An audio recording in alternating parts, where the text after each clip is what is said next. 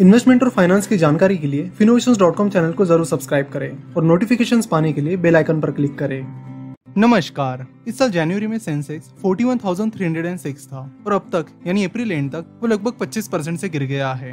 खराब economic condition के चलते पिछले कुछ टाइम से मार्केट गिर रहा था। इंडियन इकोनॉमी की बात की जाए तो इंडियन इकोनॉमी फिलहाल काफी खराब हालत में है। पिछले कुछ टाइम से लॉकडाउन चल रहा है, जिसके चलते बहुत सारे बिजनेसेस का रेवेन्यू कम हो गया है, कुछ का तो लगभग जीरो हो गया है। ऐसे में हम देख रहे हैं कि बहुत सारे इन्वेस्टर स्टॉक मार्केट में आ रहे हैं और कंपनीज में इन्वेस्ट कर रहे हैं। हर कोई चाह रहा है कि कम वैल्यू में अगर उन्हें शेयर मिल रहे हैं तो उन्हें जल्द से जल्द खरीदा जाए। वैल्यू इन्वेस्टिंग की स्ट्रेटेजी में भी यही कहा जाता है कि जब कोई अच्छी कंपनी आपको कम वैल्यूएशन पर मिले तो आपको उसे खरीद लेना चाहिए। यही सोचकर फिलहाल बहुत सारे लोग स्टॉक मार्केट में आ रहे हैं और हेवीली स्टॉक मार्केट में इन्वेस्ट कर रहे हैं। लेकिन फिलहाल की जो सिचुएशन है वो नॉर्मल मार्केट फॉल से अलग है, इसलिए दो एडवाइसेस आज हम इस वीडियो के जरिए आपको देना चाहते हैं। पहली तो ये कि अपना इमरजेंसी फंड और इन्वेस्टमेंट फंड अलग अलग रखो। अब इसका क्या मतलब है और क्या रीजनिंग है, चलो उसे समझते हैं। इंडिया में पच्चीस मार्च से लॉकडाउन शुरू हुआ। जब इंडिया में लॉकडाउन शुरू हुआ तब इंडिया में टोटल कोरोना वायरस के केसेस सोलह सौ अठारह थी। पिछले एक डेढ़ महीने से लॉकडाउन चल रहा है और केसेस कम होने के बजाय केसेस लगातार बढ़ रही है। अगर आप केसेस की बात की जाए तो फिलहाल ये केसेस थर्टी थ्री थाउजेंड से ज्यादा हो गई है।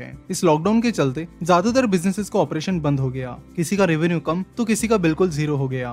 देखो, जब कंपनीज प्रॉब्लम फेस करना स्टार्ट करती है तो धीरे धीरे वो प्रॉब्लम बाकी एरियाज में भी जाने लगती है। जैसे कि फिलहाल बहुत सारी कंपनीज के रेवेन्यू कम हो गए हैं और कई के तो जीरो भी हो गए हैं। अब ऑपरेशन न चलाने की वजह से रेवेन्यू कम तो हो गया है, लेकिन कंपनीज के जो एक्सपेंसेस है वो तो अभी भी वैसे के वैसे है। उन्हें अभी भी अपना रेंट पे करना है, सैलरीज पे करनी है। तो जब रेवेन्यू कम हो जाएगा तो बड़ी कंपनीज तो ज्यादा टाइम के लिए सस्टेन कर सकती है, लेकिन ज्यादातर छोटी और मीडियम साइज कंपनी ज्यादा देर तक सस्टेन नहीं कर पाएगी। उसके बाद वो अपनी कॉस्ट कटिंग स्टार्ट करेगी, यानी वो अपनी कुछ ऑफिस स्पेस छोड़ सकती है, कंपनीज के लोगों को कंपनी से निकाल सकती है वगैरह। अगर आप यूएस की बात करोगे तो पिछले छह हफ्तों में यूएस में तीन करोड़ लोगों ने जॉबलेस क्लेम फाइल किया है। वहाँ पर लाखों करोड़ों लोगों को कंपनीज ने निकाल दिया है। अब जैसे जैसे इंडिया में कोरोना के केसेस बढ़ रही है और उसकी वजह से लॉकडाउन बढ़ रहा है, वैसे वैसे इंडिया में भी ले ऑफ यानी कंपनी से लोगों को निकालने की प्रोसेस स्टार्ट हो गई है। इंडिया में बहुत सारी कंपनीज ने लोगों को कंपनी से निकालना शुरू कर दिया है। सबसे पहले एविएशन सेक्टर यानी एयरलाइन कंपनीज ने लोगों को निकालना शुरू किया। उसके बाद अब धीरे धीरे बाकी सेक्टर की कंपनीज भी लोगों को निकाल रही है।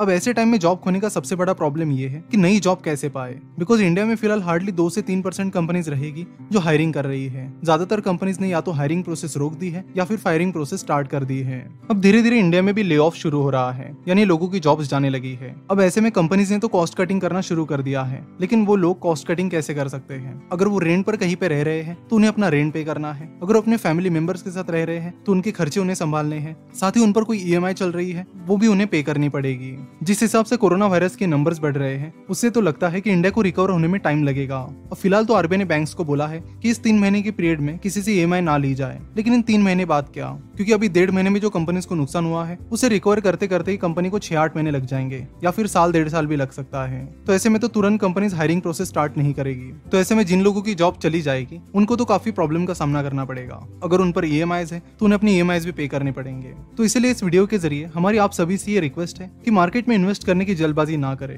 पहले तो ये देख ले कि आपके पास अगले आठ दस महीने का या फिर एक डेढ़ साल का फाइनेंशियल बैकअप है या नहीं, यानी अगर आपकी जॉब चली भी जाती है तो भी आपके पास वो फाइनेंशियल बैकअप है या नहीं, जिससे आप अपने एक डेढ़ साल के एक्सपेंसेस कर सको। पहले तो आप एक डेढ़ साल के एक्सपेंसेस के पैसे साइड में रखो। ऐसे टाइम में उसे आप इमरजेंसी फंड कह सकते हो, और उसके बाद कुछ पैसा बचता है तो उसके बारे में आप इन्वेस्टमेंट करने के बारे में सोचो। देखो, इन्वेस्टमेंट करना अच्छी बात है और उसे इकोनॉमी को भी फायदा मिलता है, लेकिन ऐसे पीरियड में जब इकोनॉमी तेजी से नीचे जा रही है, कंपनीज और लोग काफी प्रॉब्लम फेस कर रहे हैं, तो ऐसे टाइम में आपको ये भी ध्यान देना होगा कि आपके पास अच्छा खासा फाइनेंशियल बैकअप हो, जिससे आप एटलीस्ट अपने बेसिक एक्सपेंसेस आराम से कर सको। ये चीज हम आपको पैनिक होने के लिए नहीं बल्कि पहले से अलर्ट रहने के लिए बता रहे हैं।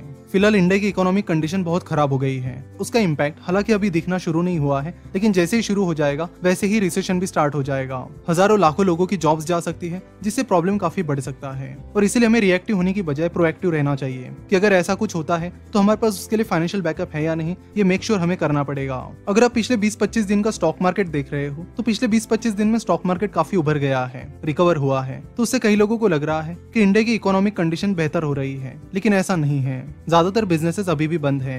और जैसे कि मिस्टर बेंजामिन ग्राहम कहते हैं कि स्टॉक मार्केट शॉर्ट टर्म में एक वोटिंग मशीन की तरह काम करता है, जिसमें सब कुछ अनसर्टन रहता है, और लॉन्ग टर्म में स्टॉक मार्केट एक वेइंग मशीन की तरह काम करता है, यानी लॉन्ग टर्म में वो रियलिटी को शो करता है। तो शॉर्ट टर्म के स्टॉक मार्केट को देखकर ये ना समझे कि इकोनॉमी रिकवर हो रही है। जब तक इंडिया में कोरोना वायरस कंट्रोल नहीं होता है या फिर जब तक कोरोना वायरस की वैक्सीन नहीं आती है तब तक कुछ भी कहना मुश्किल है।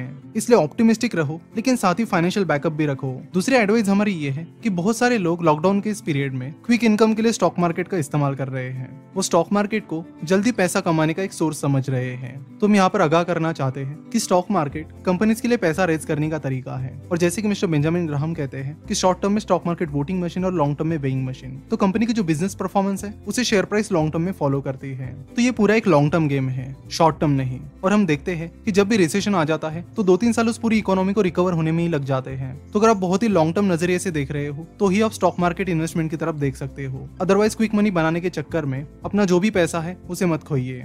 आशा करता हूं कि ये दोनों भी एडवाइस आपके काम आएगी। जरूर इस वीडियो को अपने दोस्तों के साथ भी शेयर कीजिए ताकि उन्हें भी इन चीजों के बारे में पता चले और वो भी इन गलतियों से दूर रहे। हम ये भी आशा करते हैं कि जल्द से जल्द हम कोरोना को कंट्रोल करें और इकोनॉमी को फिर से ट्रैक पर ले आए। वीडियो देखने के लिए और हमसे जुड़े रहने के लिए आपका बहुत बहुत धन्यवाद।